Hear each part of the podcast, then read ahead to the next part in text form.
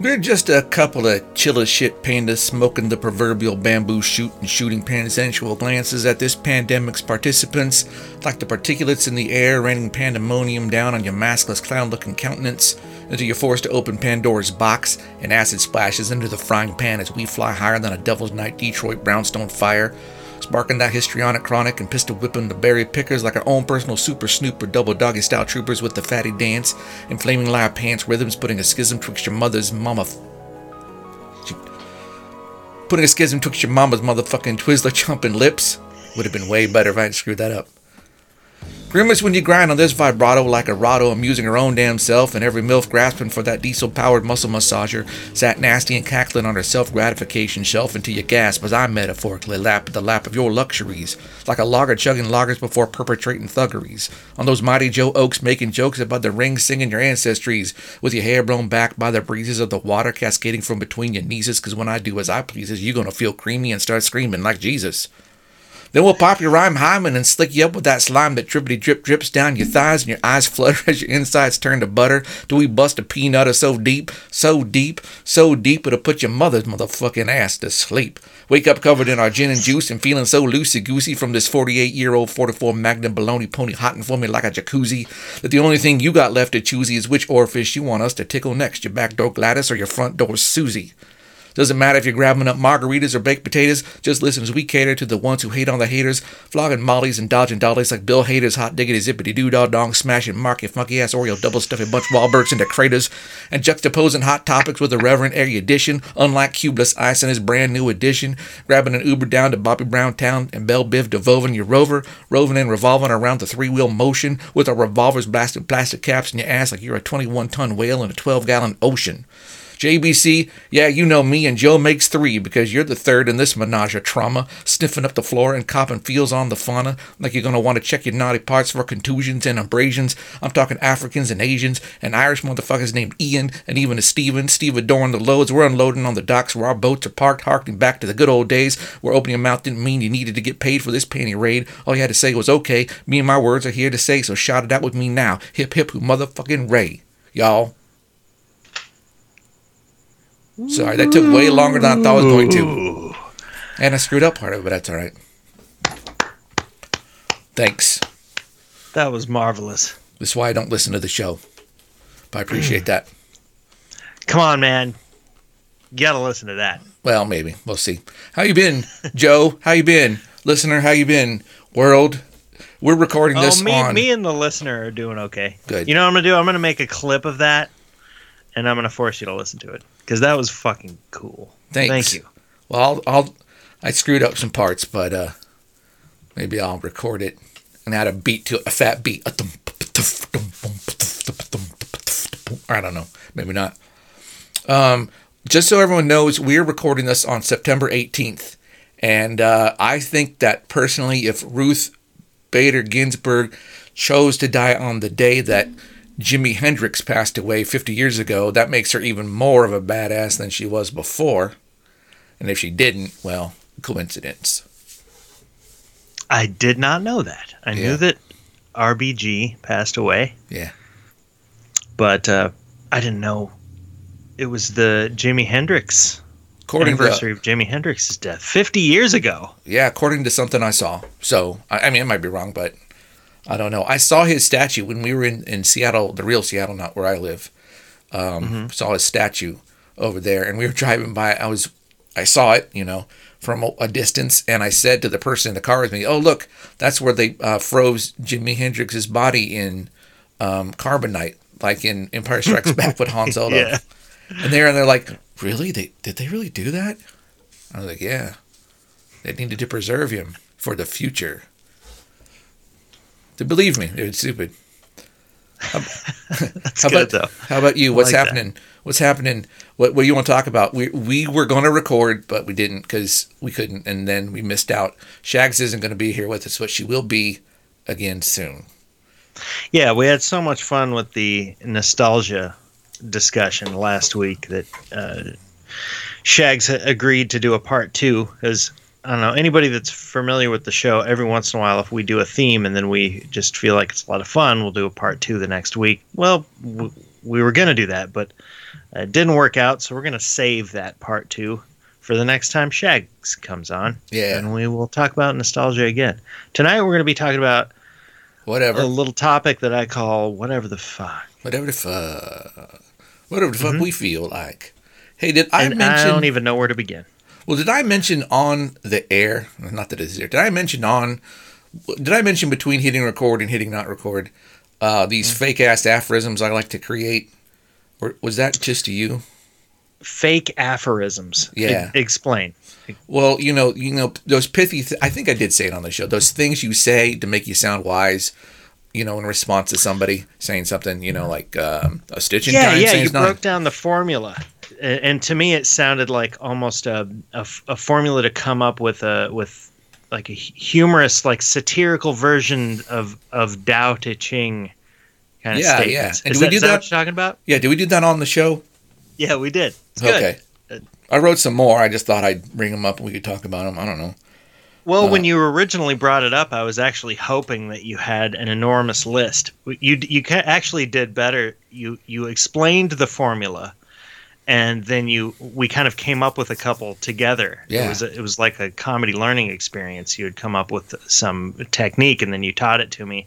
Um, but I was hoping that I could just hear about a hundred of them in a row. Maybe uh maybe you don't have a hundred today, but I don't have a you, hundred. got you got a little list. I got a list. Maybe we can make this a, a regular thing. I don't know why anybody would want it to be, but I can like play some music and be like, you know, um, oh, I know. Uh, Here's this will be the music.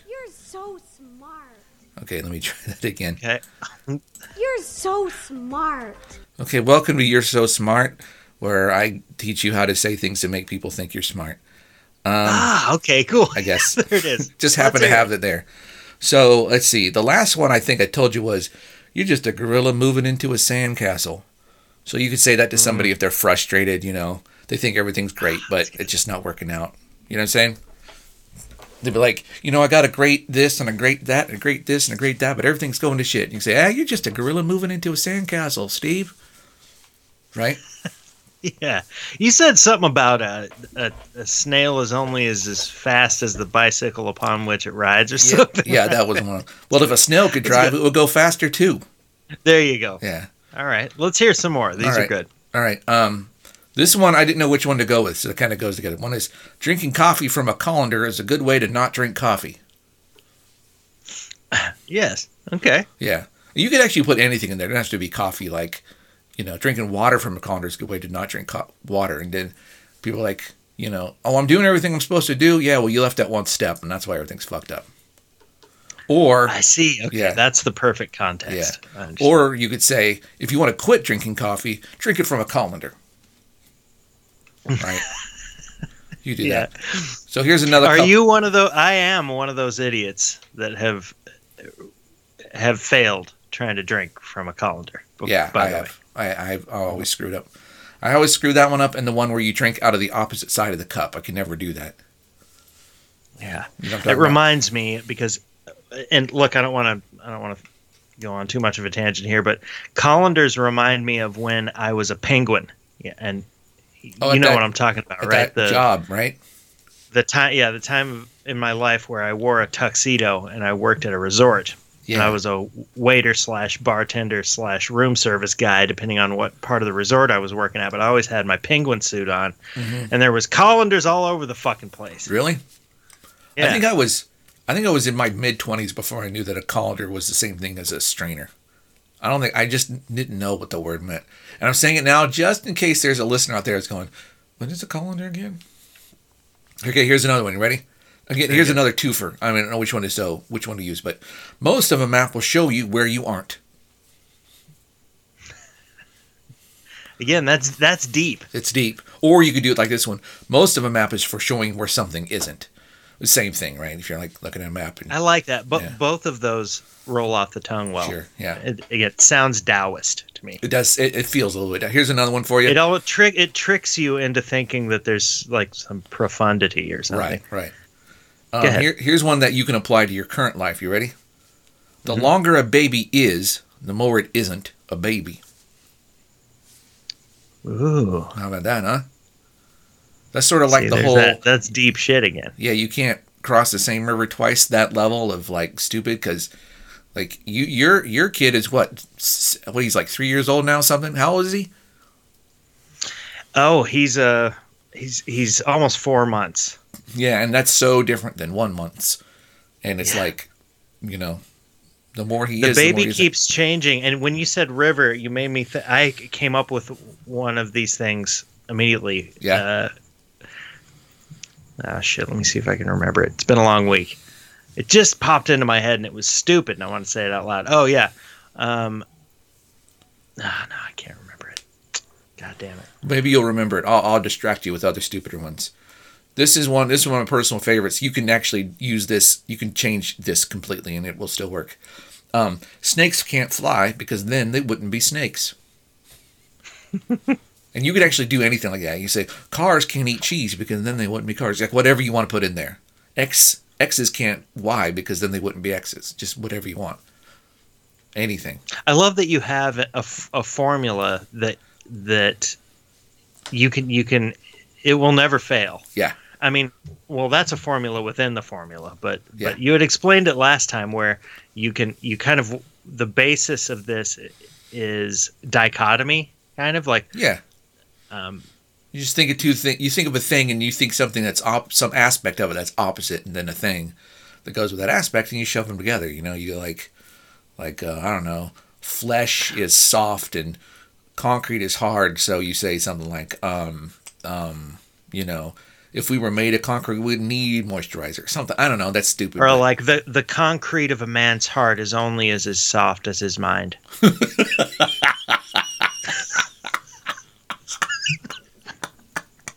I'm just Oh, so trying to redeem fucking- myself. that's so fucking So awesome. it's saying if you cross a river twice, realize that it has crossed itself more. You're better at this than I am. Those are awesome. Here, here's one on that level. I think silent Okay. songs only sound silly to people who don't listen. Now that's one of those Ah. ones that actually doesn't make a f- f- fucking sense at all.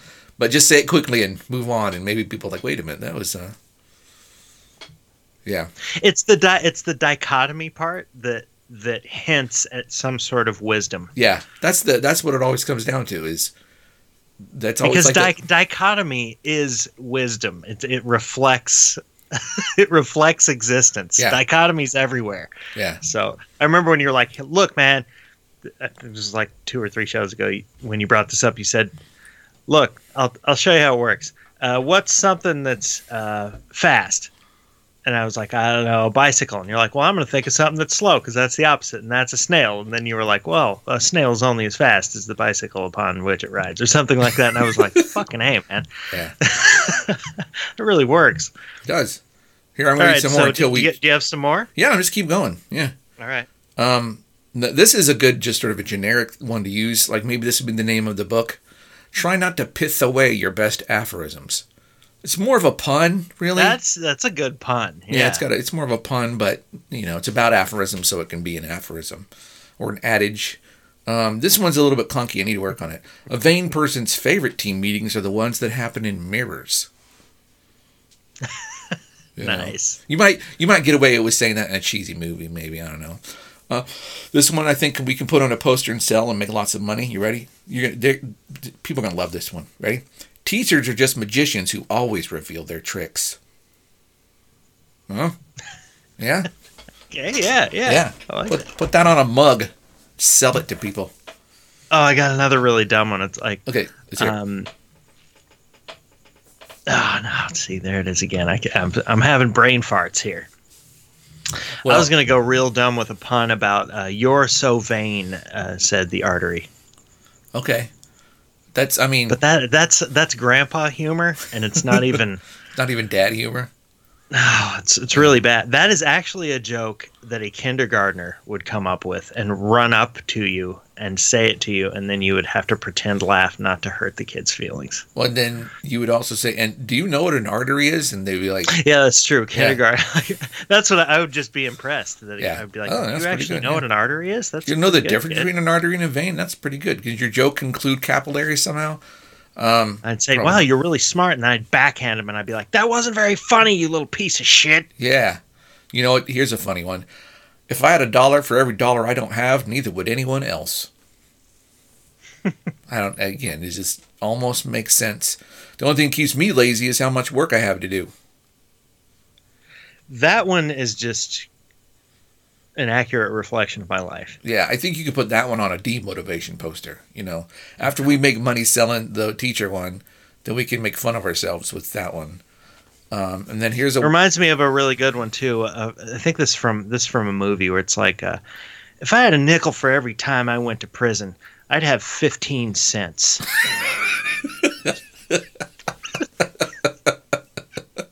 Oh, that's a good one. I like that. Yeah, that's the, that's when you're making fun of making fun of aphorisms.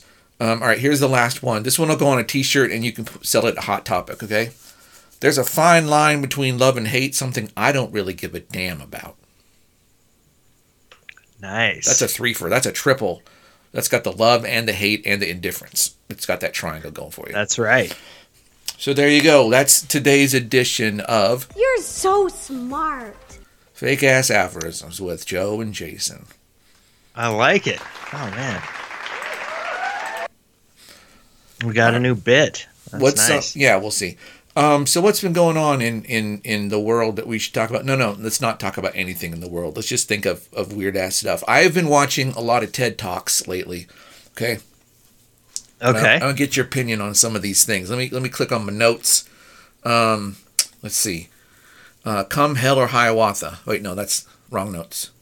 Oh, I wrote that. That's a like a. I thought that could be the start of a poem. So wrong. Come Sorry. hell or Hiawatha. Yeah. That's good. Um, let's see. Things I've learned from TED Talks. Okay. So this one, this guy, Peter McGraw, he said he came up with a theory and he like created an institute to study. Here's his theory basically that all comedy is benign violation. That uh, you you violate something, some rule or some expectation or some understanding or just anything, but it's benign. It's not going to cause your you any harm. And it might be made benign by the distance from it physically or the distance from it in time, but that's hmm. what he broke it down to. And I thought that was really, you know, I, I can see how that's that's true. You know, I'm always saying it's ironic. Well, you know, by benign violation, that's all ironic right there. So I liked it. it I'm totally on board with that. I mean, I don't know if that's the complete explanation, you know, from top to bottom in total of all humor, but uh, but I, I I think there's really something to that. yeah. Well, he he the made fact the that case I'm that, that, I'm fascinated with things that are, you know, obscene, untoward, uh, Mhm. uh, it's, it, it maybe even impolite, or you know, the Yeah. idea that something is filthy. Even that, like the the thought of sexual hu- humor, the fact that sex is funny, because it kind of I, I've I haven't really thought on that too deeply, but there's nothing that I find funnier than than sex. It's like sex is funny. I penises are goofy, and it's are. like the whole thing is silly. Like if you're not horny, it just seems absurd. It, it's And, uh, it's utterly absurd. The the the architecture. But it also it also seems like a like a, a benign violation too. I think so. Sex yeah. is also very private, and it seems very sacred in a way. yeah. and so to to just throw it out there just Yeah, it, it it does seem like a benign violation I think so. at least that And another thing, this goes with it. Another TED talk. This guy Derek Thompson, he was talking about how people, the thing people like the most is novel familiarity, which is to say, they like to know what it is they're getting, but they like to get it in a new way. They don't like things that are completely new, like they've never even heard of before. And familiarity is kind of boring, but if you can take something familiar and, and make it new, and I think that's what benign violation kind of does. The the familiarity is the um, um, is the thing you're violating. You're taking this thing. You're like, you know, something that like like like a penis. Everyone knows what penis is. Um, then it's it's it's being violent. It's benign in that we're talking about it without us getting hurt, and that's the the comedy. The the the you know, you and I say penis. Like today, I wrote a song today. Um, I did. I actually wrote a song, and it's called um, Apple Pie, and it's only got three lines. The first line is um, "I love apple pie," and it's sung several times in a row. And then the second line is um, what is it? It's um, oh hey baby, share this pie with me. And then the third line that comes in much later is "Don't you worry about anything or a thing." Okay. And then at the end of the song, what you're supposed to do is say, um, "I love apple pie. Don't you worry. Share this pie with me." Right. Put them all together. Okay. But as I was singing, I was playing. I was like playing it like the fiftieth time. Instead of saying "share this pie with me," I just randomly saying "shave your pie for me," right? Aha. And then I sat down and I started thinking about like if some band was on tour and they've been playing this song, you know, night after night after night. Wouldn't it be great? if The lead singer just snuck that in just one time. It's at the end of the song when the guitars are hitting really hard. Shave your pie for me, right? And it's just, I just got to giggling. You know what? That is very similar to the story of a song that I wrote Oh, once yeah? wrote. Okay. Um, so your song is called Apple Pie, Yeah. and I, I see the little formula you came up with there, but then you found yourself compelled to suddenly start talking about shaving genitals Yeah. at the end. And maybe that is it's a benign violation. All of a sudden, whoa, you didn't see that coming, but Yeah. it is pie, so it, it's not completely off topic. It makes sense, but then it, it's it's throwing you off your balance, which good humor often does.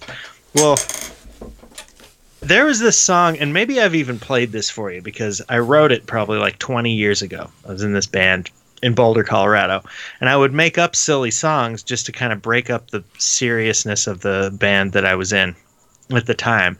And this guy that I was friends with back then, there were no cell phones. Yeah. That, that is, none of my friends had cell phones.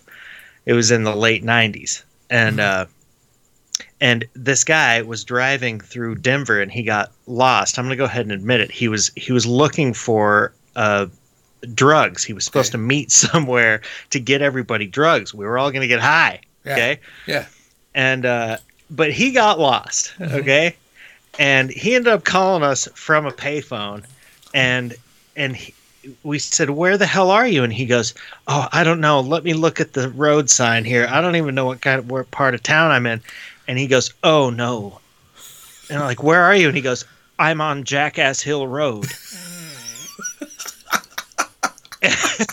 and we and we looked at a map and we'll be goddamned and we helped him out of the circumstance out of his scenario because we found where jackass hill road was it was a real road and that's where he that's where he was I like that. and oh, i ended up oh, no. making up a song called jackass hill road Yeah. But i completely it had nothing to do with his story i Oh, just started rhyming it with terrible terrible things and it's all about having anal sex with your mother in a in a bathroom Okay. that's what Jackass Hill Road okay. is about. And here are the lyrics to Jackass Hill Road. Okay. It's put your mama in anal sex mode Mm-hmm. down on Jackass Hill Road. Okay. okay, Th- It's going to get rough now, Jason. So, Okay. so it is out. sounding familiar I'm though, not- but I think you did. I'm not proud of this. Okay. Well, yes, I am. But uh, so put your mama in anal sex mode down on Jackass Hill Road. Um, I forced her head into the commode Okay. down on Jackass Hill Road. wow. Yeah, and it gets worse. Her head busted the porcelain as I busted my load down Wow. on Jackass Hill Road. So this is a terrible, terrible song. I- now these are these were song this, these were lyrics that I were improvising at the time, and everybody was laughing their ass off because it was so terrible. Yeah. We all wrote them down so I could remember it. That's kind of like my excuse for the content being so fucking astonishingly crude uh, and violent. But then the next line, I didn't know what to do, so I said, "Shush, shush, shush, shush, shush, shush, shaving my chode." Rhymes with Jackass Hill Road. Oh, you, you said you said rhymes. Yeah, that's that's the line. After your mom's head breaks a toilet in half, uh, I, I just said, well, I don't know what to say next. Oh, okay. Shush, shush, shush, shush, shush, shush, shaving my chode rhymes with Jackass Hill Yeah, Road. that's, that's good.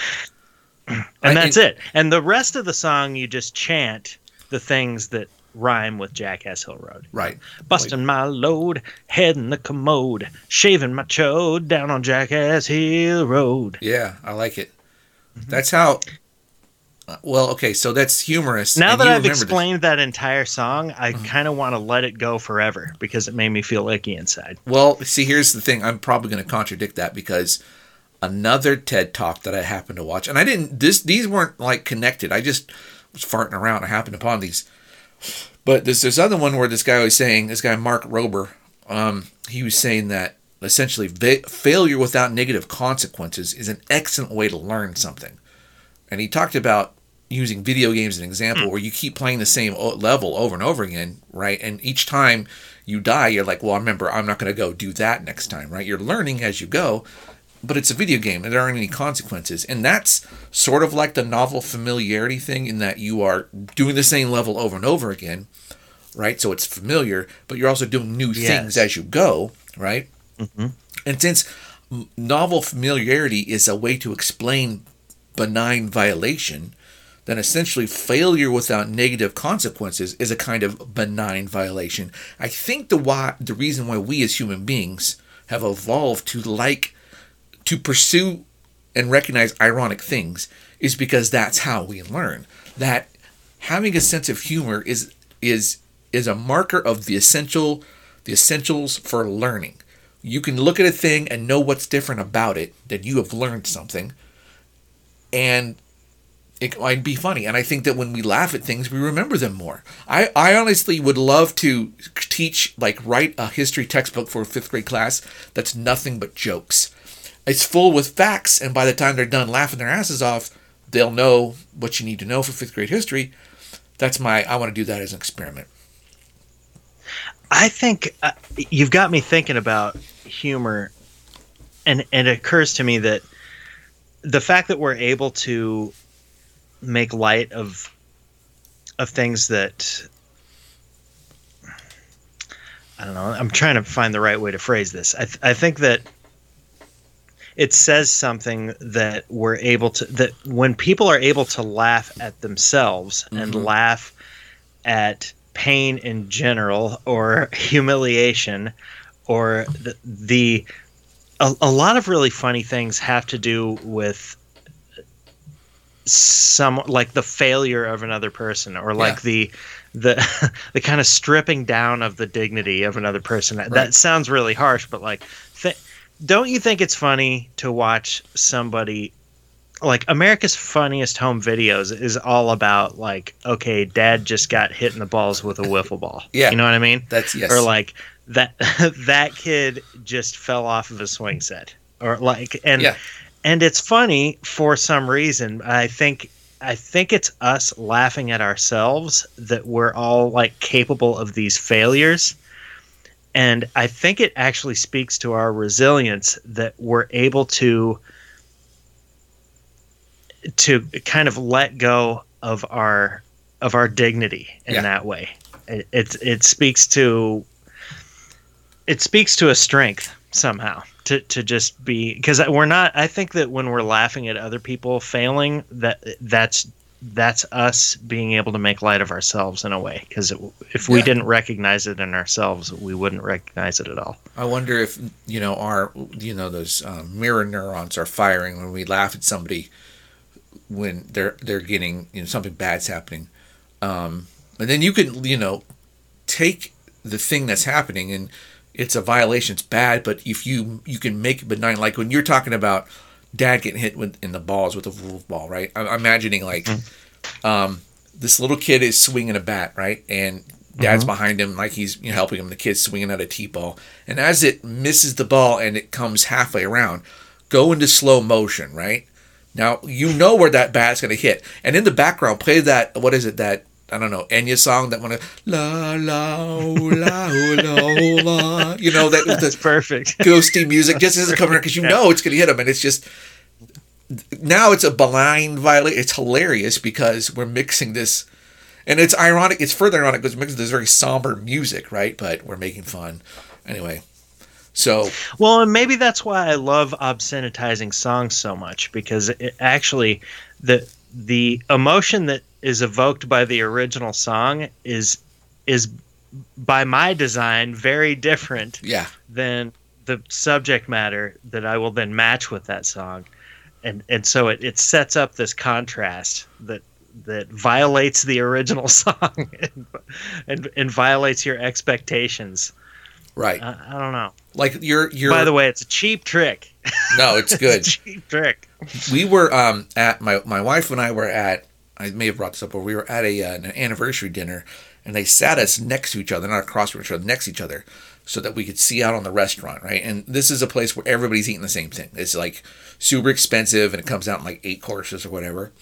We're sitting next to each other, and the next table over, but still good, you know, ten feet away. There's this couple, and she looks happy as shit. And he doesn't. And then later on, she looks like she's gonna cry, and he also looks unhappy. And we finally figured out that by listening to her, she thought he had asked her to this restaurant propose. He's he brought her here to break up with her, right? Dude's dropping oh. three hundred dollars a plate on a breakup dinner, okay? And I'm just thinking that at one point, if he had just stood up and walked out, and then in slow motion staring at her face as as, as tears are about to fall, and then Sarah McLachlan starts singing in the background, right? You know, the eyes of an angel, or how that song goes. how fucking hilarious would that be? Poor thing. Oh man. I just I just like that sort of thing. Okay, let me let me keep going on this. This this is all going together. Me okay? too. Well, see, that I I can right there. I had mixed emotions because oh, that's very sad. Yeah. But then I can actually just kind of slowly shift gears. I can I can both feel sad for that guy and and just start to chuckle because Yeah. it's so. it- It's like the it's it's the old adage of like I didn't know whether to laugh or cry. Yeah. You know the Yeah. the the pain of life is Yeah. absurd. Yeah. So here's another one that goes with along all of these. Okay. Um, okay. Uh, this guy Jeff Sutherland, who I don't know if you're familiar with Scrum. It's a it's a management uh, style. You heard of Scrum or Agile or Agile? Mm, these ring a bell, but Yeah. I don't I know don't much think we, about we them. don't have them at Taco Bell. I don't Yeah. think. What what are- what, is it, what do they stand for? They're acronyms, right? Uh, I don't think so. I mean, maybe they are, but and I might be completely missing the point. But essentially, um, well, you can sort of encapsulate it in this quote from Dwight David Eisenhower, who said, uh, "Plans are worthless, but planning is everything." Right. And so, essentially, like, be prepared, and then that preparation will allow you to handle the things you're not prepared for. Right. Essentially, that's what it means. Right. Yeah, Yeah.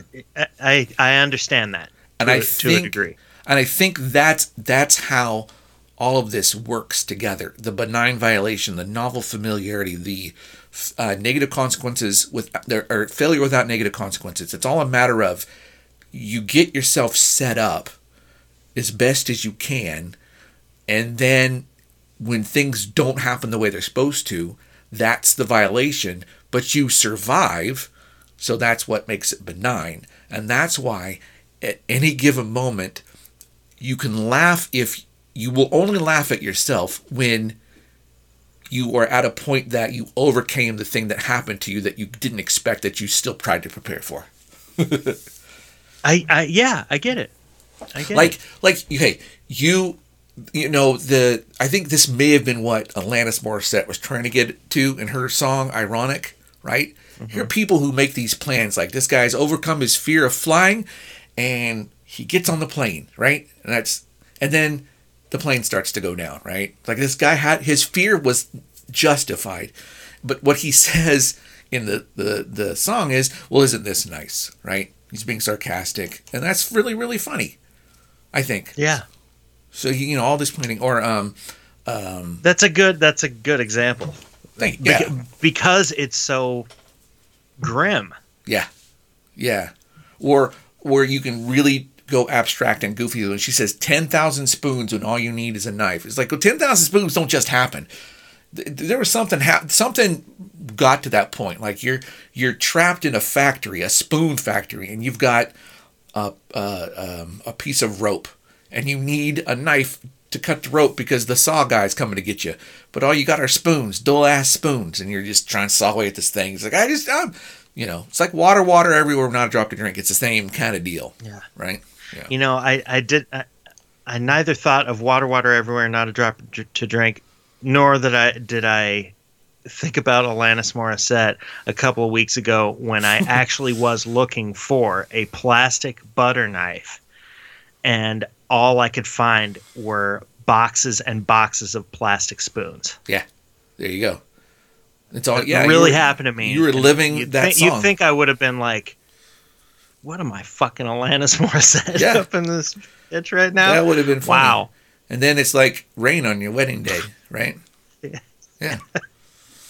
Yeah. So so I I I watched these random Reddit random ra- random ass TED talks. That's hard to say.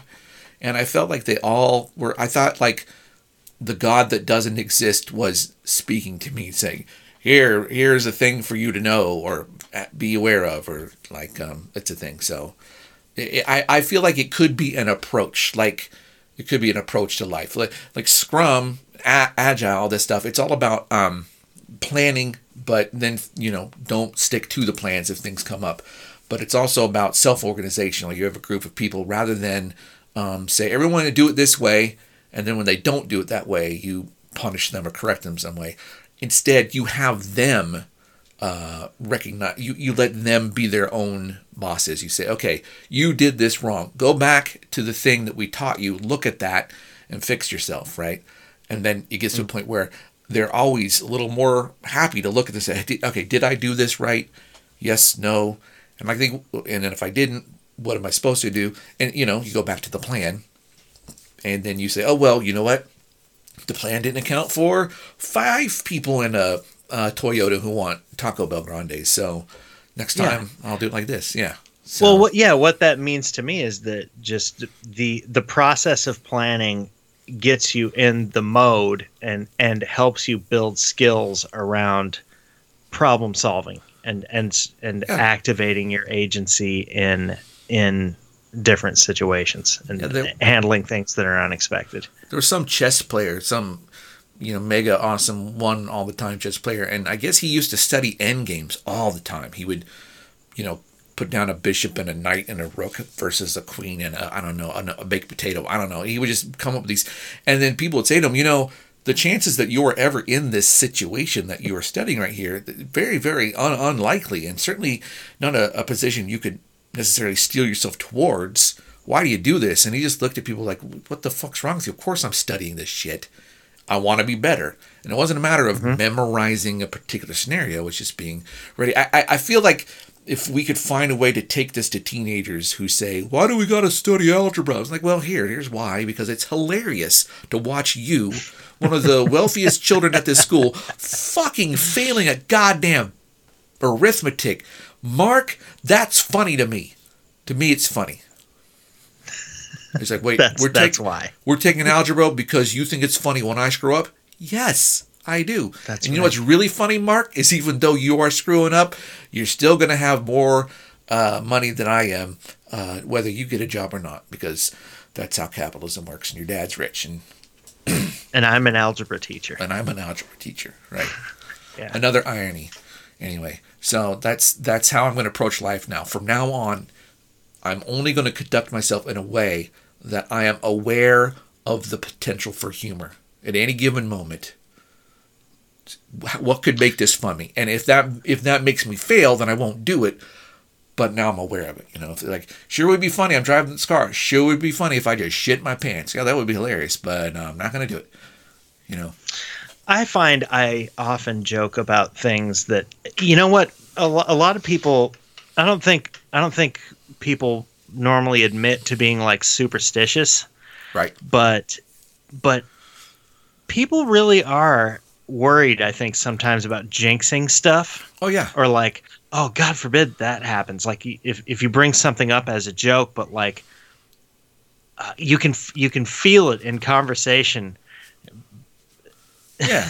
people like are a little bit superstitious like oh man you shouldn't oh man don't say that you know what i mean Yeah. Yeah. or like oh too bad we're all going to die on this plane crash or, Right, right. we're all going to die in the in this plane it's like oh my god don't say that what the fuck you feel that that's like superstition i Yeah. think that's more common than people even want to admit I think what's And, uh, going on there is that the person who's saying, "Oh, we're all going to die," thinks they're creating a benign violation, but the people who are listening, it's not benign. right? So it ceases to be funny. Right. And then the superstition part comes in. Maybe I'm stretching here, but they're like, you were having us planning on our deaths. Why would we plan on that? Why do we need to be able to, you know, shuck and jive to make that happen?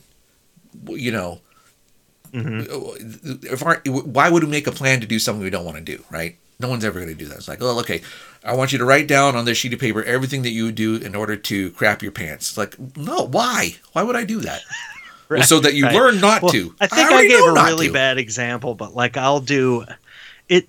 Look, I'm a new dad, Yeah. and you know, you're Laura and I worry about the baby. I think that's just normal. You know, Mm-hmm. I'll like wake up and I'll be like, oh, I want to make sure the baby's breathing. That Yeah. sounds a bit much, but I bet you know how that. I think all parents have had that experience. Oh, yeah, every, every parent that I've talked to, it's like, oh, I don't know, just make sure he's okay. Is there anything on his face? Is he breathing okay? Like, Yeah. okay, good.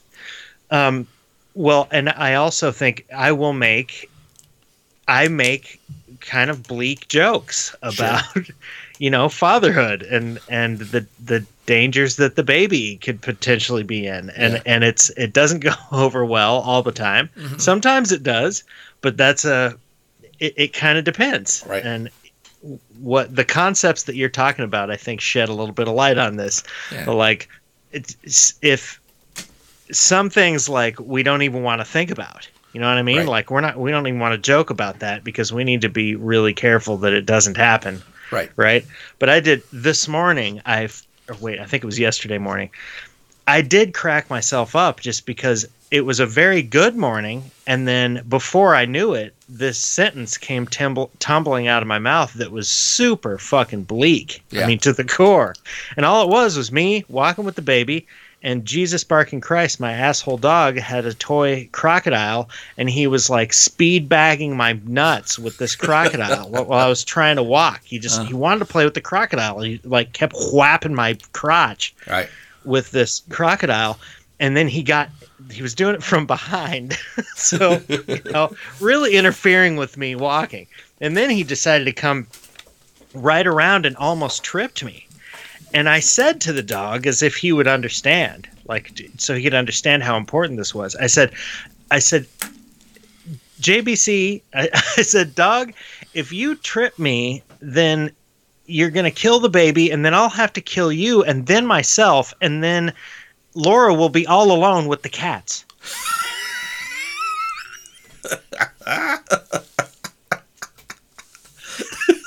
See, that's there was that's, And this is like a, it was a beautiful morning yeah. and then before you know it it, it it this domino effect by the time like suddenly I was envisioning the death of me, the baby, the dog and then the horrible loneliness of Laura as she transforms into some fucking uh, cat lady. Well, that was the part that made me laugh. I mean, when you got to with the cats, I was like, okay, that's funny to me. That's just like the the tragedy is not lost husband, lost dog, lost baby. The tragedy is with the cats. Yeah. You know? it's just Laura and the cats. That's Yeah. depressing. Right. I like that. So a couple of things that you you mentioned sparked um, in my head. One, I do think that um, when people make uh, jokes that are too soon or inappropriate or whatever, like the whole like you know, oh, I guess we're all gonna die, right? Um, Yeah. I think that the the inappropriateness of telling a joke in that situation, you know, is the joke they're trying to make. They don't realize it. It's really subtle, and they're doing it as a coping mechanism and it's a form of anxiety.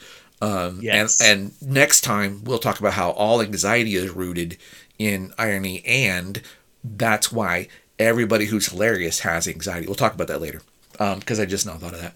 But the other thing was, uh, you know, in terms of what's funny is you're laying you're lying in bed, and uh, you your eyes pop open and you go, I wonder if the baby's breathing. And then you you know you're like, well, I'm tired. I don't want to get out of the bed. And you start telling yourself, what what are the chances it would just randomly stop breathing? There's billions of babies in the world. Don't all just randomly stop breathing. And like and you're going on and on and on. And then finally, there's that little part inside you goes, and you get up and you go check on the baby, right? Totally. And you're either pissed at yourself or you're pissed at life. You're pissed at this situation. You're feeling all of this cognitive dissonance, right? And then you get there, you check on the baby. Baby's fine. Now it's benign, right? Because the baby's not hurt anyway, and you laugh at yourself. You go, "What an idiot!" Of course, that baby, and you go back to bed, right? And I think I think we do that in life all the time. It's like these these anxieties nag at us, and so we relieve them because we know that we, we allow ourselves to go relieve them because we know the result will be funny, right?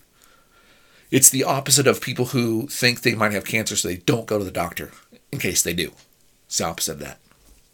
You know what I'm talking about? Right. Yeah, yeah, Yeah, yeah. I do. I, I always think of my friend. Um, I probably told you about Johnny the Voice. We called him Johnny the Voice because he's got so. one of those voices where he could do, um, you know, movie previews. Sure. And uh, I even had him record. We didn't play it on the show, but when I did uh, Dracula, before we did the show, we wrote. Remember, we wrote dueling. Uh, you wrote for Frankenstein, and I wrote for Dracula. That's they were right, running yeah. for president. Yeah. Um, and I had Johnny the Voice do my Dracula Oh yeah, yeah, yeah. My, my. Dracula ad for Dracula for President.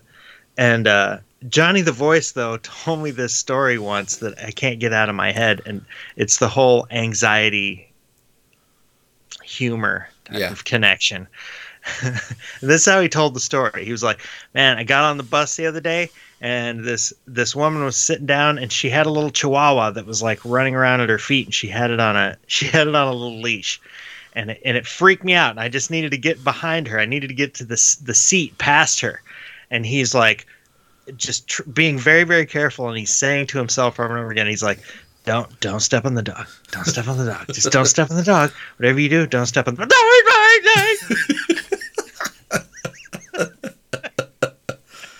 Yeah. What's what's That's that how called? he told the story too. you don't you don't hear. I thought that was brilliant. He, he didn't say, and I didn't have to ask. So you stepped on the dog, I'm Right, like, No, right. fucking, he stepped on the dog. I think that's a great example in storytelling of Chekhov's gun. You've heard of this, right? I think we maybe talked about Chekhov's gun. You've heard of this? Yes. Yeah, the idea that if like you you you have a play and if there's a gun on the wall, it has to be used at some mm-hmm. point. Otherwise, why put it there as a, as a prop? You know, you, you why bring people's attention to it, right? Um, like this dog, he gets on the. You're telling the story, but it's also happening. He's looking at this dog, going, "Uh." He he he. wh- What's funny to us, but not to him at the time. He he sealed his fate by um, trying to stick with his planning. He tried to follow his plan, and um, the re- result was hilarity. So um, there's one more TED talk here, and I'm trying to find a way to mix it in to keep it all together. And this is a guy named Michael Jr. He's a clean comic, and he's pretty funny. But his talk was about how he had a revelation that instead of getting up on stage and trying to take laughs, right, trying to get people to laugh, and he, that's what he wants, right? He mm-hmm. he decided he was going to consider it more on giving people an opportunity to laugh, which is why he does a lot of charity work. He goes to kids' hospitals and and, and shelters and, and prisons and stuff. He gives people an opportunity to laugh. And I'm trying to think like taking all this stuff and using it as a life a life you know model. It's the give yourself opportunities to laugh which means you give yourself the opportunity to fail but you don't worry about the consequences of it and that's how you can learn and make yourself better. And then the, the laughter makes you makes you um, happy. And i think if i can encapsulate all this neatly somehow and then stick it onto you know um, camus uh, uh, philosophy of the absurd, I, I think I can put it all together. And then if I can get that on a T-shirt, right, and then sell that T-shirt with my other aphorisms, I could be rich. And then You, you, could have a do? series of those "You're so smart" aphorisms on T-shirts. I mean, you could. I could do that. I'm thinking if I could write up this theory, like write it up in a self-help book, and then like litter the chapters with little notes on the side that have these aphorisms or things I've tweeted or Ah, whatever. yeah. Just fill it up like that. And then when I'm really, really rich, what I do is I go find Mark and I go, hey, remember me? And I show him some cash and I go, and I can do algebra. And then I drop the microphone. I walk the fuck off. That's my that's my Oh, plan. man. That's what I'm gonna do. You ever heard of that song "Ted Just Admit It"? No. That sound familiar to you? It does a little bit. Should I look it up? It's a great song, and and the you brought up TED Talks, and Oh, okay, yeah. I I looked up Ted Just Admit It because it it was in my head. It's Yeah. been in my head for a while because honestly, because Jason, I keep thinking of the line the very first line, it's not even written in the lyrics, but what he says at the beginning of the song is, Everybody's so full of shit. and then he goes, Everybody, everybody, everybody, everybody. And I think about that a lot. and the song is called Ted Just Admit It. Uh-huh. And and I kept thinking about that and I was like, I want to just look that so the cool thing about the internet is I'm like, you know what? I know a lot about Jane's addiction. and I love that song and I love that album. Nothing shocking is just a perfect album maybe. Yeah. It's such a good rock album. So fucking good.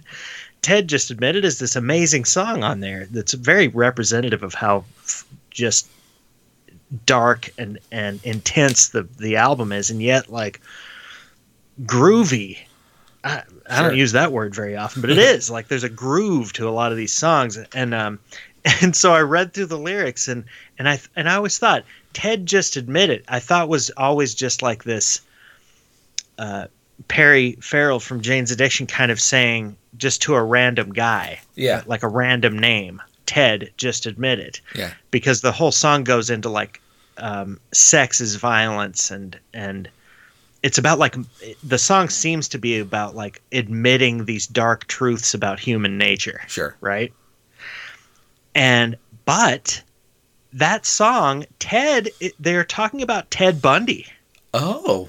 Well, okay. I never knew that until the other day i'm a huge fan of jane's addiction Yeah. I've listened to jane's addiction for decades and i never knew that ted just admit it was about ted bundy and in fact the line sex is violent is based on something that ted bundy said Okay. which is which is crazy. And, yeah. and so it's sho- it's shown a whole new light on that song.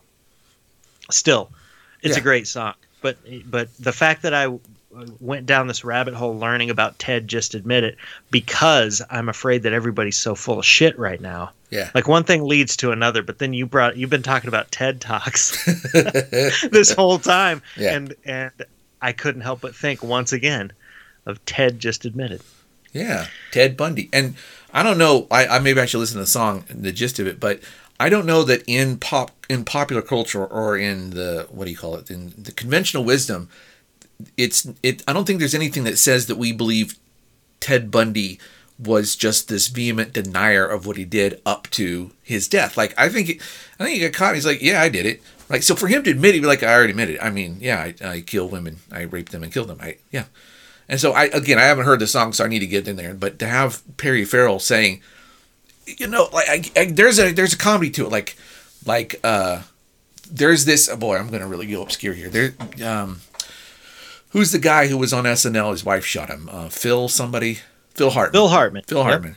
Okay, so Phil Hartman has this sketch where he's a, a washed up actor and he's talking to his agent or director or something. And the director is telling him in no certain terms, like, you know, you're, you're over, you're done, you're, you're, you're old, nobody likes you anymore. And he just keeps asking questions as if the guy's still on his side. You're like, um, nobody likes your movies anymore. It's like, well, what do you think? What do you think they um they want to see in films these days? What do they want to see me do? It's like, no, they don't want to see you anymore. It's like, do they want me to You're wear not nicer getting it. pants? yeah, you're not getting. And at one point, he says, he says the newspapers are something along the lines of the newspapers explaining how everybody is talking about how stupid you are, and he goes, well, what's the word on the street? You know, you're like.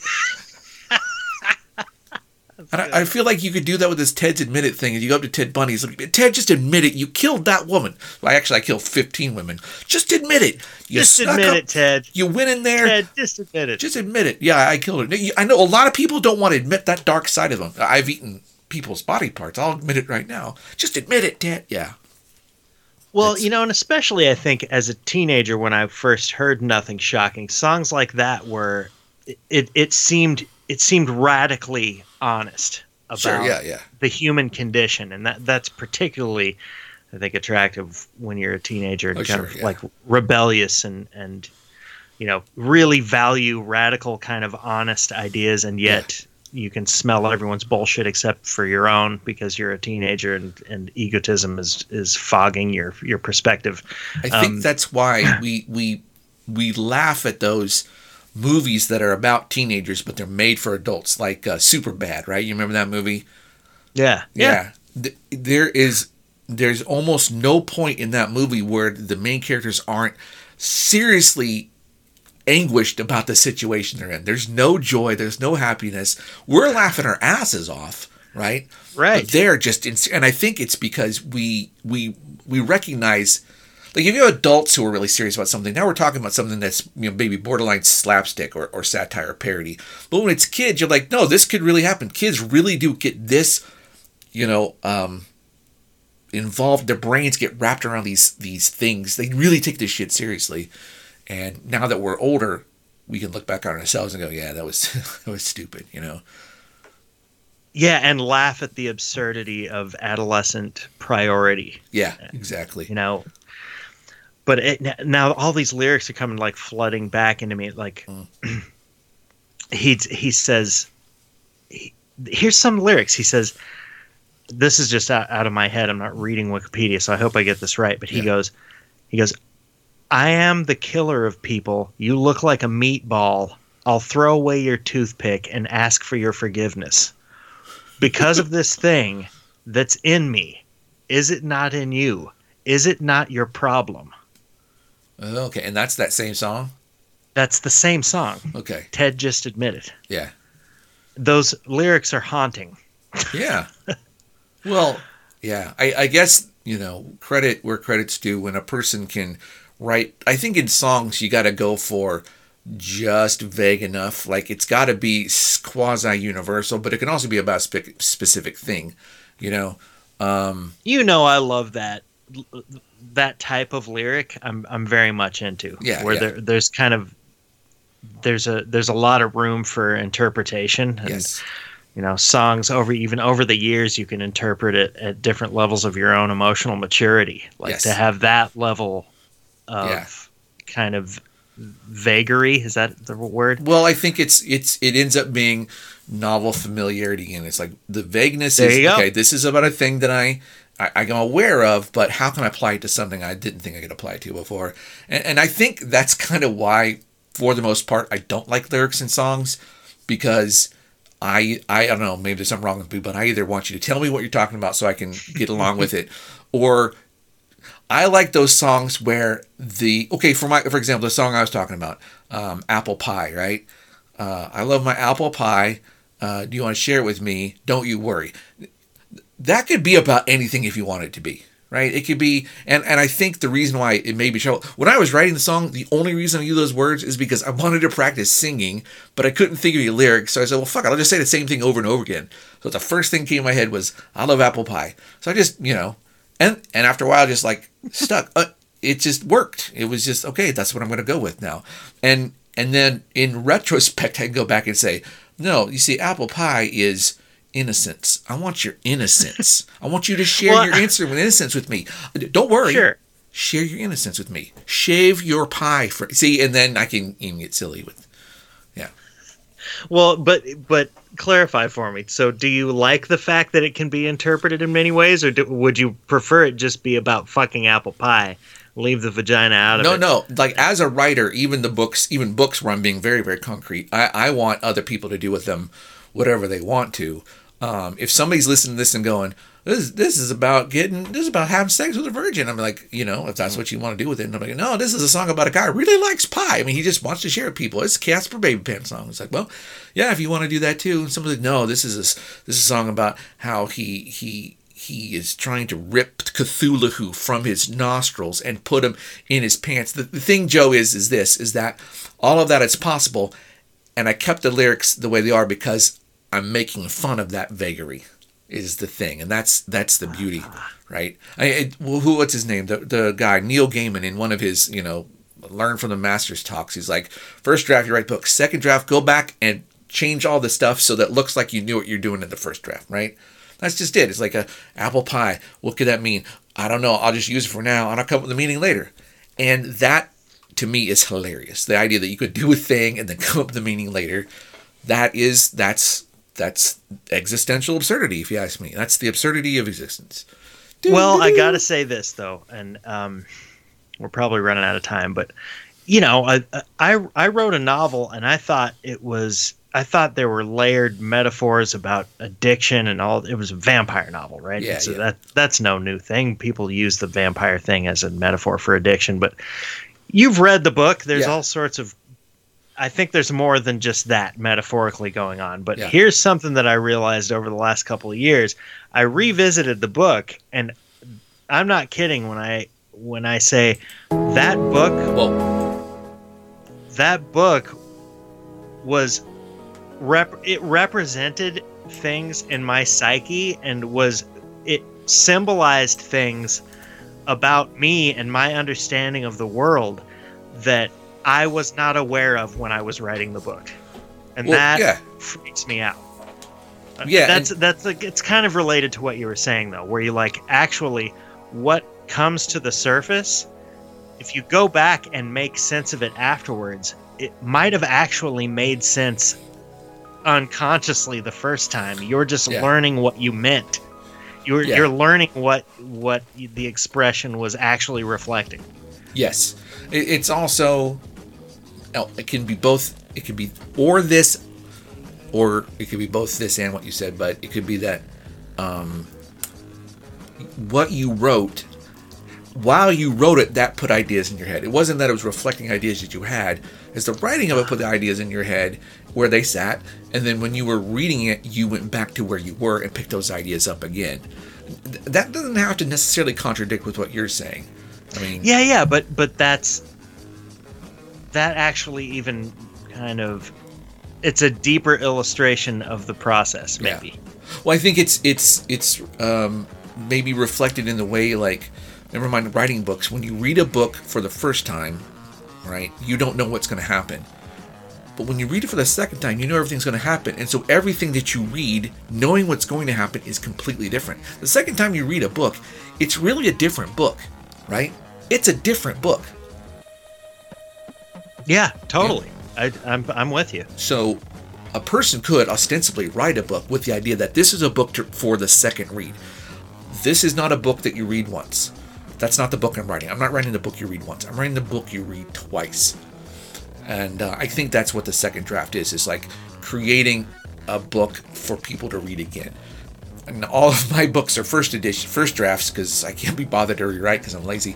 So I clearly am not the sort of person who wants you to read my books twice. Just read them once and then try to forget them.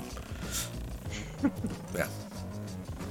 All right, You're an so- author, not a salesman. God damn it. yeah, but if I was a salesman, no.